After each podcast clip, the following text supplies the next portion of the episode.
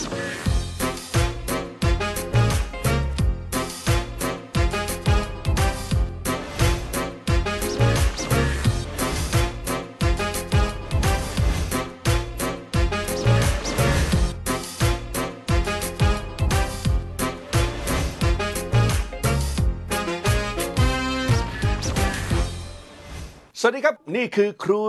ษาและผมแจ็คไรเดอร์เช่นเคยครับวันนี้ผมมี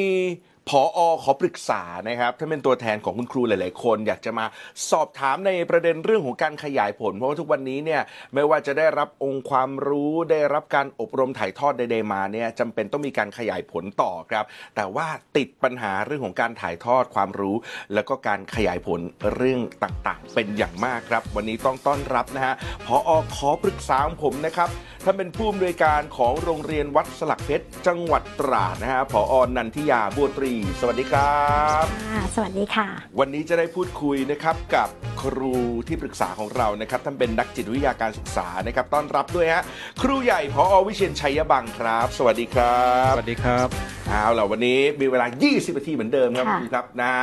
แล้วก็ถามแล้วถามอีกเจาะได้เลยเพราะวันนี้เป็นตัวแทนของหลายคนด้วยเอาล่ะนะถ้าพร้อมแล้วนะครับเริ่มปรึกษาครับผมค่ะก็จะมีคำถามถึงผู้ใหญ่ในส่วนของการขยายผลที่ปัญหาแรกที่เราเจอเนี่ยจะเจอบ่อยมากก็คือผู้บริหารโรงเรียนที่ต้องการทำตรงนี้ท่านสนใจท่านมีแรงบันดาลใจที่อยากจะทำเราก็จึงไปแต่ปัญหาคือผู้เข้ารับการอบรมคือคุณครูท่านไม่ได้อยากจะทำแรงบันดาลใจท่านอาจจะไม่มีเพราะนั้นการเรียนรู้จึงไปได้ช้าและบางครั้งก็อาจจะทำให้ไม่สำเร็จเพราะนั้นก็อยากจะถามผู้ใหญ่ว่าผู้ใหญ่จะมีวิธีการจัดการยังไงคะกับปัญหานี้หัวมาแล้วแต่ว่าลำตัวกับขาแขนขายังไม่สะบัดตามโอ้ยทำอย่างไรดีฮะครูใหญ่ครับประเด็นนี้ให้คำปรึกษาผอ.หน่อยครับผมมองเป็น2เรื่องนะเรื่องแรกก็คือธรรมชาติของสมองเนี่ยมนุษย์เราเนี่ยต้องการสมองของเราเนี่ยต้องการใช้พลังงานให้น้อยที่สุดวันเวลาเราจะไปผลักดันให้คนอื่นที่จะเปลี่ยนแปลงเนี่ยสมองของเขาเนี่ยรู้สึกว่าสิ่งที่ทำอยู่เดิมนี้ปลอดภัยอยู่มือในประเด็นเนี้ยคนก็เลยไม่เริ่มต้นจากการที่จะกระบี่กระวาดทำนะครับแต่ไม่ได้แปลว่าเขาไม่ได้มีเจตนาดีนะเขามีเจตนาดีเพราะหน้าที่เราอันแรกผมว่าเราต้องสร้างแรงบันดาลใจให้แรงพอและวิธีการสร้างแรงบันดาลใจให้แรงพอเนี่ยก็ทำง่ายที่สุดคือให้เขาได้สัมผัสผลอย่างเช่นโรงเรียนผอนิดเนี่ยเด็กและครูเนี่ยผ่านกระบวนการพัฒนามาผลที่เกิดกับผู้เรียนเนี่ยที่มีความกล้าแสดงออกกำกับตัวเองได้กล้าคิดและมีวิธีคิดที่ให้เหตุผลที่เป็นเหตุเป็นผลดีอย่างเงี้ยให้เขาได้มาสัมผัสอย่างนั้นเขาก็จะรู้สึกว่าอ๋อผลปลายทางมันจะเป็นอย่างนี้ซึ่งมันต่างจากที่เราทำเดิมอยู่ก่อนแล้วอันนี้ก็จะมีความอยากตามมานะครับอย่างที่2คือไอ้ตัวความรู้สึกปลอดภัยกับวิธีการเดิมอยู่มือกับวิธีการเดิมเนี่ยเนื่องจากว่าเขายังไม่พบวิธีการเรียนรู้ใหม่ที่เราจะใส่เข้าไปเราก็ต้องสร้างกระบวนการเรียนรู้ใหม่ที่มีคุณภาพสูงนะครับผมเข้าใจว่าวิธีการขยายผลของพอนิดคงไม่ใช่เป็นนั่งบรรยายแต่คงเป็นร่วมการให้โจทย์และก็ร่วมที่จะให้ครูได้แก้โจทย์นั้นแล้วก็ถอดบทเรียนจากการแก้โจทย์นั้นว่าถ้าทำอย่างนี้แล้วเด็กจะได้ผลอย่างไรเขาก็จะได้ทั้งทักษะได้ทั้งตัวความเข้าใจใหม่แล้วก็ได้แรงบันดาลใจที่จะไปทำงานนะครับมันต้องเริ่มจากแรงบันดาลใจ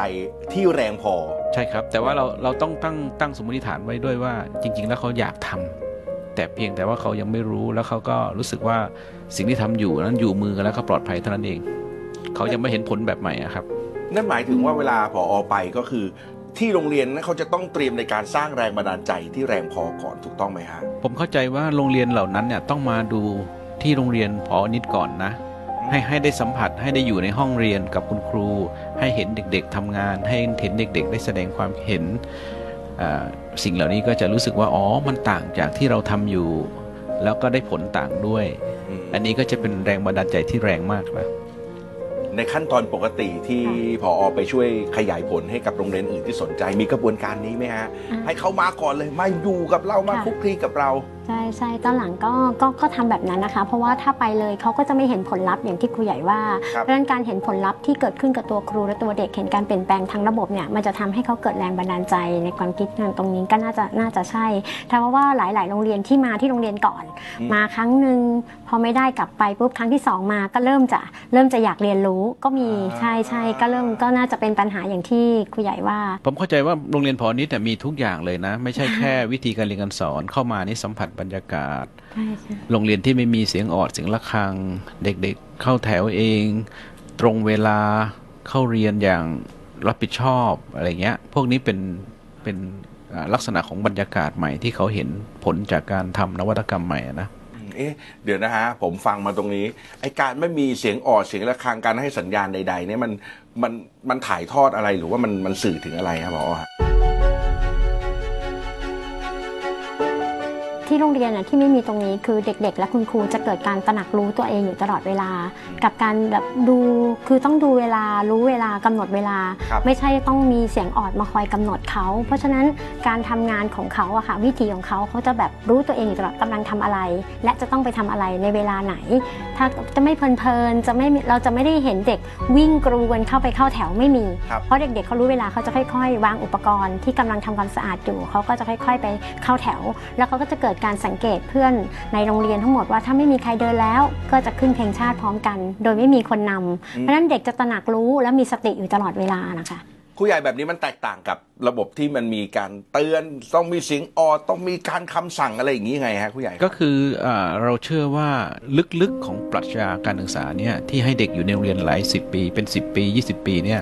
เจตนาคือต้องการที่จะพัฒนาสมองส่วนหน้าเพื่อให้กระบวนการจัดการเรียนรู้เนี่ยทำให้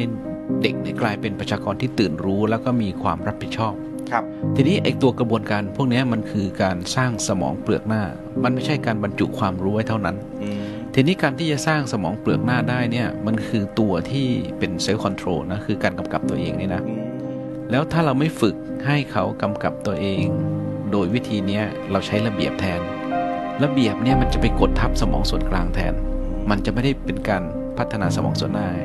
วิธีการที่พอนิดพูดถึงเมื่อกี้เนี่ยคือกระบวนการที่ค่อยๆให้เขามาตระหนักรู้โดยใช้สมองส่วนหน้าอยู่เรื่อยๆว่าตอนนี้เวลานี้ควรทำอะไรฉันควรทำตัวแบบไหนเพื่อจะกลายเป็นประชากรที่จะตื่นรู้แล้วก็รับผิดชอบต่อสิ่งที่จะเกิดขึ้นข้างหน้านี้เรื่องราวของพอที่ถามในประเด็นแรกเคลียร์ไหมฮะเคลียร์ค่ะโอเคนะครับถ้าเคลียร์เราไปกันต่อครับอีก13นาทีที่เหลือคำถามต่อไปพอพร้อมแล้วปรึกษาต่อครับค่ะคำถามต่อไปก็จะเป็นอยากทราบว่าครูใหญ่พอจะมีคำแนะนำไหมว่าเราควรใช้เครื่องมืออะไรบ้างที่จะช่วยเรื่องของการขยายผลให้ประสบความสำเร็จแล้วก็ใช้ระยะเวลาสั้นคำถามชัดเจนมากครับครูใหญ่ครับถ้าพร้อมแล้วให้คำปรึกษาพอครับคือโรงเรียนใหม่เลยเนี่ยเวลาพอนิดเข้าไปช่วยเขาเนี่ยผมมองว่าจะต้องมองหาสิ่งเหล่านี้อย่างแรกก็คือต้องมีโรงเรียนที่เป็นโรงเรียนต้นแบบใกล้เขาถ้าเกิด อยู่ไกลจากโรงเรียนพอนิดนะโรงเรียนนั้นต้องมีโรงเรียนต้นแบบใกล้เขาเพื่อเขาจะเข้าไปสัมผัสผลสัมผัสบรรยากาศสัมผัสสิ่งแวดล้อมสัมผัสความรู้สึกนั้นได้ทันอย่างที่2เนี่ยต้องสร้าง change leader ก็แปลว่าผู้บริหารคนนั้นต้องเป็นผู้บริหารที่จะนำไปสู่การเป็นผู้นำการเปลี่ยนแปลงเพราะโดยวัฒนธรรมของโรงเรียนรัฐเนี่ยเราก็จะเห็นว่าผู้บริหารโรงเรียนนี่ทำหน้าที่บริหารจัดการจริงๆแต่ความเป็นผู้นำไปสู่การเปลี่ยนแปลงนี่ก็ยังไม่มากนักเราก็อาจจะใส่กระบวนการที่จะทำให้เขาเห็นว่าจะเป็นผู้นำแห่งการเปลี่ยนแปลงนั้นได้ยังไงหรืออาจจะถอดบทเรียนจากที่ผอนิดเป็นหรือคนอื่นเป็นอย่างนี้ครับถ้าเราเจอคีย์เวิร์ดที่2นี้เราก็มีโอกาสแล้วและอย่างที่3ผมมองว่าในทุกองค์กรในทุกสังคมเนี่ยมันจะมีคนกลุ่มหนึ่งอยู่ประมาณสัก10%นะเป็นเขาเรียกว่าเป็นกลุ่มที่นักทดลองของใหม่เราจับกลุ่มนั้นให้ได้เพราะในที่สุดเนี่ยในคน100 คนมีคน10 กว่าคนที่กลายเป็นนักทดลองของใหม่เนี่ยเขาจะลองทำสิ่งที่เราชวนทำแล้วในที่สุดเนี่ยเขาจะกลายเป็น change agent แล้วก็จะค่อยๆดึงมวลของโรงเรียนส่วนใหญ่ในโรงเรียนนะมาเป็นผู้ใช้นวัตกรรมใหม่ได้นะครับแต่ถ้าเราจะพยายามที่จะผลักดันทั้ง 100% เลยเนี่ยเราจะไปเสียบรรยากาศกับคน อีกกลุ่มหนึ่งซึ่งไม่เยอะนะครับ 10% เหมือนกันที่เป็นกลุ่มที่ไม่แยแสต่อการเปลี่ยนแปลงซึ่งมันมีนะครับแต่เขาก็อาจจะมีความจำเป็นบางอย่างนะไม่ได้แปลว่าเขาไม่ดีนะครับเราอันแรกมีโรงเรียนที่เป็นโรงเรียนต้นแบบที่อยู่ใกล้เขาใช่ไหมอย่างที่2คือสร้างผู้บริหารเป็น change leader แล้วค้นหานักทดลองของใหม่เพื่อทำให้เขาเป็น change agent แล้วในที่สุดก็การที่จะเปลี่ยนโรงเรียนหนึ่งได้ต้องเปลี่ยนโครงสร้างบางอย่างเพราะไอ้โครงสร้างบางอย่างจะนำไปสู่การเปลี่ยนแปลงพฤติกรรมเช่นโครงสร้างที่ว่าด้วยวัฒนธรรมองค์กรเราอาจจะเห็นบรรยากาศครูใครอยากไปอยากมาตอนไหนก็ได้ก็เปลี่ยนวัฒนธรรมนั้นซะให้เป็นโครงสร้างแบบใหม่เด็กเข้าเรียนเป็นวิชาครูก็สอนเป็นวิชาตามหนังสือก็เปลี่ยนโครงสร้างนั้นเสียเป็นวิชาที่เป็นกลมๆทำให้ครูนั้นต้องออกแบบหน่วยบูรณาการและเปลี่ยนพฤติกรรมการสอนจากผู้สอนกลายเป็นผู้ออกแบบการสอนและสนับสนุนการเรียนรู้แทนอย่างนี้ครับก็3-4 เรื่องเหล่านี้เป็นเรื่องที่จะต้องเริ่มทำก่อนเวลาเราจะไปเรียนโรงเรียนใหม่ครับเป็นยังไงฮะอ๋อผมว่าเคลียร์แต่ว่าโอ้โหลงมือทำจริงๆยากใช่ไหมฮะเพราะเคยทำแล้วประสบปัญหาอะไรบ้างใช่คือเรื่องการเปลี่ยนตัวผู้บริหารน่ะมันก็จะเป็นเรื่องของการถ่ายทอดยากมากที่จะให้เขาต้องบอกเขาว่าต้องเป็นอย่างนี้นะคิดแบบนี้นะเป็นผู้นำแบบนี้นะการเปลี่ยนแปลงต้องเป็นมันเป็นเรื่องยากเพราะอย่างคือพอทำนวัตกรรมเนี้ยเราจะเรียนรู้เลยว่ามันจะไม่แทบไม่ได้ใช้อำนาจในการเปลี่ยนแปลงมันไม่ได้ถูกทางแต่ว่าที่ผ่านมาส่วนใหญ่แล้วโรงเรียนทุกโรงเรียนถ้าจะมีการเปลี่ยนแปลงก็ต้องใช้อำนาจใช้คำสั่งลงไปใช่แต่ถ้าเกิดใช้อย่างนั้นมันจะไม่สำเร็จอ่ะนี่มันเป็นเรื่องที่ถ่ายทอดกันได้ยากมากเรื่องตรงนี้อะค่ะเพราะฉะนั้นในส่วนของการเปลี่ยนผู้บริหารน่ะควรจะเป็นเรื่องยากในความคิดนะว่าการเปลี่ยนผู้บริหารเป็นเรื่องยากมากแบบนี้ครูใหญ่มีคำแนะนำอะไรเพิ่มเติมไหมครับก็มันเป็นหนทางแห่งการเปลี่ยนแปลงเพราะว่าถ้าเราใช้อำนาจเนี่ยเราเห็นอยู่แล้วว่าในระบบราชการเนี่ยเราใช้อำนาจสั่งการให้ทำโน่นทำนี่ให้เปลี่ยนนั่นเป็นนี้มันเปลี่ยนไม่ได้ทีนี้อำนาจเราก็มองว่ามันมีอยู่หลายแบบมากเอาแค่เมื่อกี้ที่พอนิดพูดถึงก็มีอำนาจ2แบบอำนาจหนึ่งก็คืออำนาจทางนิติรัฐเวลาเขาสั่งการเขาก็ทำตามคำสั่งแต่เขาไม่ได้ educate เขาไม่ได้ถูก educate ไม่ได้ถูกสร้างการเรียนรู้เพื่อให้ยกระดับความเข้าใจขึ้นไงแต่ถ้าใช้อำนาจอีกตัวหนึ่งก็คืออำนาจทางปัญญามันคือความกรุณาอย่างมหาศาลที่จะทำให้คนคนหนึ่งเข้าใจว่ามันมีเรื่องใหม่มันมีวิธีการใหม่มันมีความเข้าใจใหม่ที่จะทำงานเรื่องนี้นะอำนาจทางปัญญาก็จะนำเขาแล้วไปสู่การเปลี่ยนแปลงเนื่องจากว่าการเปลี่ยนแปลงนั้นมันเกิดจากการเรียนรู้และมันเปลี่ยนโครงสร้างความเข้าใจในหัวเขาก็จะเปลี่ยนแบบยั่งยืนมากแต่ถ้าแค่สั่งให้ทำเขาไม่ได้เปลี่ยนโครงสร้างในหัวเพราะฉะนั้นยังไงก็ตามจะทำยากง่ายแค่ไหนก็ต้องทำเรื่องผู้นำยากง่ายแค่ไหนก็ต้องทำนี่แหละค่ะเป็นจุดที่น่าจะเป็นจุดที่มันจะทำให้เกิดความสำเร็จต้องเปลี่ยนตรงนี้ให้ได้เหมือนที่หลายคนใช้คำว่าติดกระดุมเม็ดแรกถ้าติดถูกต้องกระดุมเม็ดต่อไปจะไปต่อได้เรื่อยๆถูกต้องไหมครับผู้ใหญ่ใช่ครับแต่ผมก็มีประสบการณ์นะเราก็เห็นว่าเวลาเราเปลี่ยนผู้บริหารให้กลายเป็นผู้นำการเปลี่ยนแปลงเนี่ยครับโดยลักษณะของธรรมชาติของราชการเขาก็ย้ายไปเรื่อยใช่ไหมครับครับแต่ถึงแม้ย้ายไปเขาก็ไปสร้างที่ใหม่เพราะโครงสร้างในหัวของเขาเปลี่ยนไปแล้วเขาก็เห็นว่าไอ้สิ่งนั้นเป็นประโยชน์เขาก็ทำที่ใหม่ไปเรื่อยครับเขาไม่เคยหยุดทำโอ้ดีมากๆเลยนะเคลียร์ค่ะเอาละครับผอ.ครับมันเกินครึ่งทางไปแล้วตอนนี้เหลืออีก6นาทีกว่าๆคำถามต่อไปถ้าพร้อมแล้วปรึกษาครูใหญ่ต่อค่ะก็โรงเรียนรัฐบาลนะคะมันก็จะมีกรอบเรียกว่ากรอบดีกว่ามันเป็นเรื่องของนโยบาย policy ต่างๆที่มันมาคอยบังคับโรงเรียนว่าต้องทำอย่างนั้นทำอย่างนี้เพราะฉะนั้นหลายๆโรงเรียนที่เป็นรัฐบาลและอยากจะเปลี่ยนแปลงมาเป็นตรงนี้เขาก็จะมีข้อจำกัดค่อนข้างจะเยอะมีหลายปัจจัยที่ไม่สนับสนุนเรียกว่าไม่เอื้อต่อการเปลี่ยนแปลงนี้ค่ะก็อยากจะถามผู้ใหญ่ว่าผู้ใหญ่จะมีคำแนะนำให้จัดการกับปัญหานี้อย่างไรเพราะว่ามันจะเป็นปัญหาส่วนหนึ่งที่จะได้รับมาตอนที่ไปขยายผลมันจะมีผู้ตรงๆก็คือเหมือนมีข้ออ้างว่าทำอย่างนั้นไม่ได้เพราะติดขัดเรื่องนี้ทำอย่างนั้นไม่ได้เพราะต้องทำเรื่องนั้นอะไรอย่างนี้ค่ะจะค่อนข้างที่จะได้รับเสียงฟีดแบ็กกลับมาค่อนข้างที่จะเยอะก็เป็นปัญหาหนักใจเลยทีเดียวมีตัวอย่างไหมครับพอนิดอย่างเช่นนะคะคือนโยบายมันทำให้เวลาเกือบทั้งหมด ที่ควรจะมาใส่ใจเรื่องของการเปลี่ยนแปลงเพราะอย่างที่เราคุยกันเมื่อคำถามแรกที่เราคุยกันนะคะเราต้องเปลี่ยนแปลงเชิงระบบคือเราต้องเปลี่ยนโครงสร้างพอเราจะเปลี่ยนโครงสร้างปุ๊บมันทำให้เราต้องเสียเวลาใส่ใจตรงนั้นค่อนข้างจะมากแต่แล้วนโยบายก็มาถูกสั่งว่าต้องทำอย่างนั้นทำอย่างนี้มันทำให้เราไม่มีเวลาที่จะมาจัดการกับการเปลี่ยนโครงสร้างการจะเปลี่ยนแปลงอะไรสักอย่างหนึ่งมันเป็นเรื่องที่ต้องใช้ระยะเวลาค่ะครูใหญ่ยกตัวอย่างเช่นการเปลี่ยนแปลงครูการเปลี่ยนแปลงความคิดของครูกำลังจะเปลี่ยนว่าให้คุณครูทำแบบนี้แต่นโยบายข้างบนก็สั่งว่าคุณครูต้องทำอีกอย่างหนึ่ง okay, อย่างนี้ค่ะโอเคพอเห็นปัญหาก็คือจริงๆแล้วทั้งนโยบายหรือคำสั่งหรือกรอบงานอะไรต่างๆเนี่ยผมว่ามีเจตนาอยู่เบื้องหลังและเจตนานั้นเป็นเจตนาที่ดีแล้วก็มีหลักการสำคัญซ่อนอยู่แต่เวลาสารถูกส่งมาจาก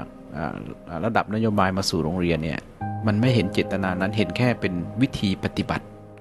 เพราะวิธีปฏิบัติมันส่งง่ายเพราะฉะนั้นถ้าเราจับได้ว่าทุกๆนโยบายทุกๆคำสั่งการมีเจตนาอยู่เบื้องหลังเราพุ่งไปที่ทำความเข้าใจต่อเจตนาแล้วเราก็จะพลิกแพลงวิธีได้เราอธิบายว่าวิธีใหม่นั้นยังตอบรับเจตนานั้นได้เช่นตัวอย่างเขาสั่งให้มีการสอบแต่เราจะไม่สอบเนื่องจากสอบนั้นแท้จริงแล้วเจตนาหลักๆคือต้องการพัฒนาผู้เรียนก็เลยอยากรู้ว่าผู้เรียนอยู่ตรงไหนเพราะฉะนั้นแทนที่เราจะใช้วิธีสอบถ้าเรานวัตกรรมของเราเนี่ยเน้นการประเมินเพื่อพัฒนาเน้น formative assessment ใช่ไหมครับเราก็ประเมินเพื่อพัฒนานั่นแหละแต่เราอธิบายให้ได้ว่าอันเนี้ยก็ทำให้รู้จักผู้เรียนและมีวิธีการที่จะพัฒนาผู้เรียนต่อจากการรู้จักนี้ได้ด้วยนี่แปลว่าเราไปถึงหลักการให้ได้ในแต่ละเรื่องอย่างเช่นเขาบอกว่าต้องเรียนเป็นชั่วโมงต้องนับชั่วโมงเรียนถึงจะครบถึงจะให้เข้าสอบได้หลักการคือต้องการให้เด็กอยู่ในกระบวนการการเรียนรู้ให้เพียงพอเพราะว่าเนื้อหาสำคัญของการพัฒนาผู้เรียนคือตอนที่อยู่ในกระบวนการใช่ไหมครับเพราะเราก็อธิบายได้ว่าอ๋อกระบวนการเรียนรู้ของเขาแม้ไม่ได้เรียนในชั่วโมงที่เรากำหนดแต่เขาเรียนอยู่ในที่อื่นในช่วงเวลานั้นเราก็สามารถที่จะนับรวมเข้าไปด้วยประเด็นก็คือเราให้เข้าใจเจตนารมณ์จริงๆแล้วเราอธิบายมันให้ได้ก็จะทำให้งานที่เราทำอยู่รู้สึกว่าไม่เป็นการขวางในนโยบายและอะไรที่สั่งการมาและนโยบายที่สั่งการมาเองก็ไม่ได้ขวางสิ่งที่เรากำลังทำเพราะเรากำลังทำอยู่ในหลักการและเจตนารมณ์เดียวกันไม่ว่าจะส่งวิธีปฏิบัติอะไรมาต้องเข้าใจเป้าหมายเขาว่าวิธีนั้นเขาจะไปเพื่ออะไรแล้วค่อยหาวิธีการที่เหมาะกับพวกเราเพื่อที่จะตอบโจทย์เป้าหมายเดียวกันถูกครับต้องใช้วิทยายุทธ์อยู่เหมือนกันพอแต่ว่าเป็นสิ่งที่ผอได้ทำอยู่แล้วก็เผชิญอยู่เรื่อยๆถูกต้องไหมใช่คือที่โรงเรียนน่าจะผ่านจุดนั้นมาแล้วเพราะว่าเราก็ทำมาระยะหนึ่งแล้วเราก็เริ่มจะอะไรที่เราเคยรู้สึกว่า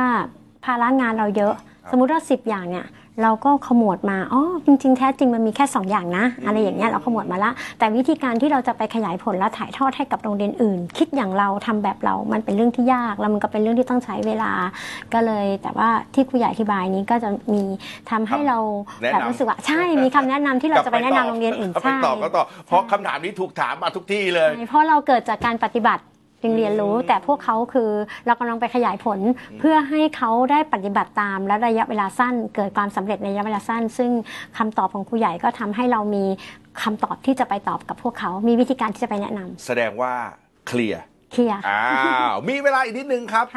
คำถามต่อไปครับปรึกษาต่อครับอันนี้ก็เป็นคำถามที่ฝากมาจากคุณครูนะคะเพราะเวลาที่เราขยายผลเนี่ยแน่นอนเราต้องมีทีมง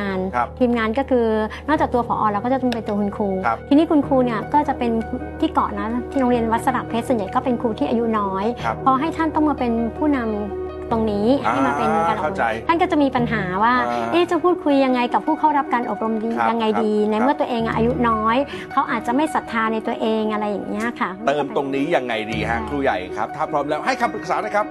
อย่าให้เขาศรัทธาเราแต่จงให้เขาศรัทธาตัวเองโดยกระบวนการของเราทำให้เขาบอกว่าเขาเป็นผู้รู้บอกได้ว่าตัวเองเป็นคนทำได้แล้วเขาจะทำเป็นไงฮะลึกซึ้งเลยค่ะลึกซึ้งค่ะนะฮะเคลียร์ใช่เคลียร์ค่ะมีตีความอะไรจาก คำนี้ฮะคำนี้คือชัดเจนมากเลยค่ะเพราะว่าถ้าย้อนกลับไปเหมือนคำถามแรกที่คุณครูใหญ่ตอบมาเรื่องของการสร้างแรงบันดาลใจใช่เขาต้องเกิดแรงบันดาลใจที่อยากจะทำเกิดจากตัวเขาเองเกิดจากความศรัทธาในตัวเขาเองเขาถึงจะทำแล้วเขาถึงจะอยากเรียนรู้เพราะฉะนั้นมันไม่เกี่ยวข้องกับผู้ที่ให้ความรู้ไม่เกี่ยวข้องกับอายุไม่ต้องเกี่ยวกับว่าคุณวุฒิวัยวุฒิอะไรมาก่อนแต่มันเกี่ยวกับผู้เรียนผู้อบรมผู้เข้ารับการอบรมนะฮะต้องทำให้เขาศรัทธาได้แบบนี้เอาละโอเคนะครับแต่ว่าวันนี้ครับหมดเวลาครับผอ.ครับเคลียร์ครบทุกประเด็นที่เตรียมมาค่ะนะฮะแล้วก็เข้าใจอย่างลึกซึ้งด้วยนะครับวันนี้ถือว่าเป็นเวลาที่เราได้คุยกันแบบดีมากๆเลยครับวันนี้ต้องขอบคุณมากๆเลยนะครับผอ.แล้วก็ส่งพลังให้ผอ.ด้วยนะฮะเพราะว่าคนจะเปลี่ยนแปลงโลกเหนื่อยเสมอนะขอบคุณมากครับและขอบคุณครูใหญ่ครับขอบคุณครับก็จะได้ความรู้และได้คำแนะนำกลับไปจะกลับไปขยายผลก็คาดว่าน่าจะทำให้การทำงานนั้นทำได้คล่องตัวง่ายขึ้นแล้วก็ประสบความสำเร็จในระยะเวลาอันสั้นก็จะได้ในส่วนของการสร้างแรงบันดาลใจนะคะแล้วก็วิธีการต่างๆที่จะพูดคุยกับผู้เข้ารับการอบรมเพื่อให้เกิดการเปลี่ยนแปลงในโรงเรียนนั้นๆค่ะถ้าเราอยากจะเปลี่ยนโรงเรียนสักโรงหนึ่งให้ใช้นวัตกรรมใหม่ที่ได้ผลดีกว่าเดิมเราจำเป็นจะต้องให้ครูได้มีโอกาสได้สัมผัสผลกับโรงเรียนที่เป็นโรงเรียนต้นแบบซึ่งทำอยู่แล้วทั้งผลที่ปรากฏขึ้นกับโรงเรียนผลที่ปรากฏขึ้นกับครูและผลที่ปรากฏขึ้นกับเด็ก This is Thai PBS podcast View the world via the voice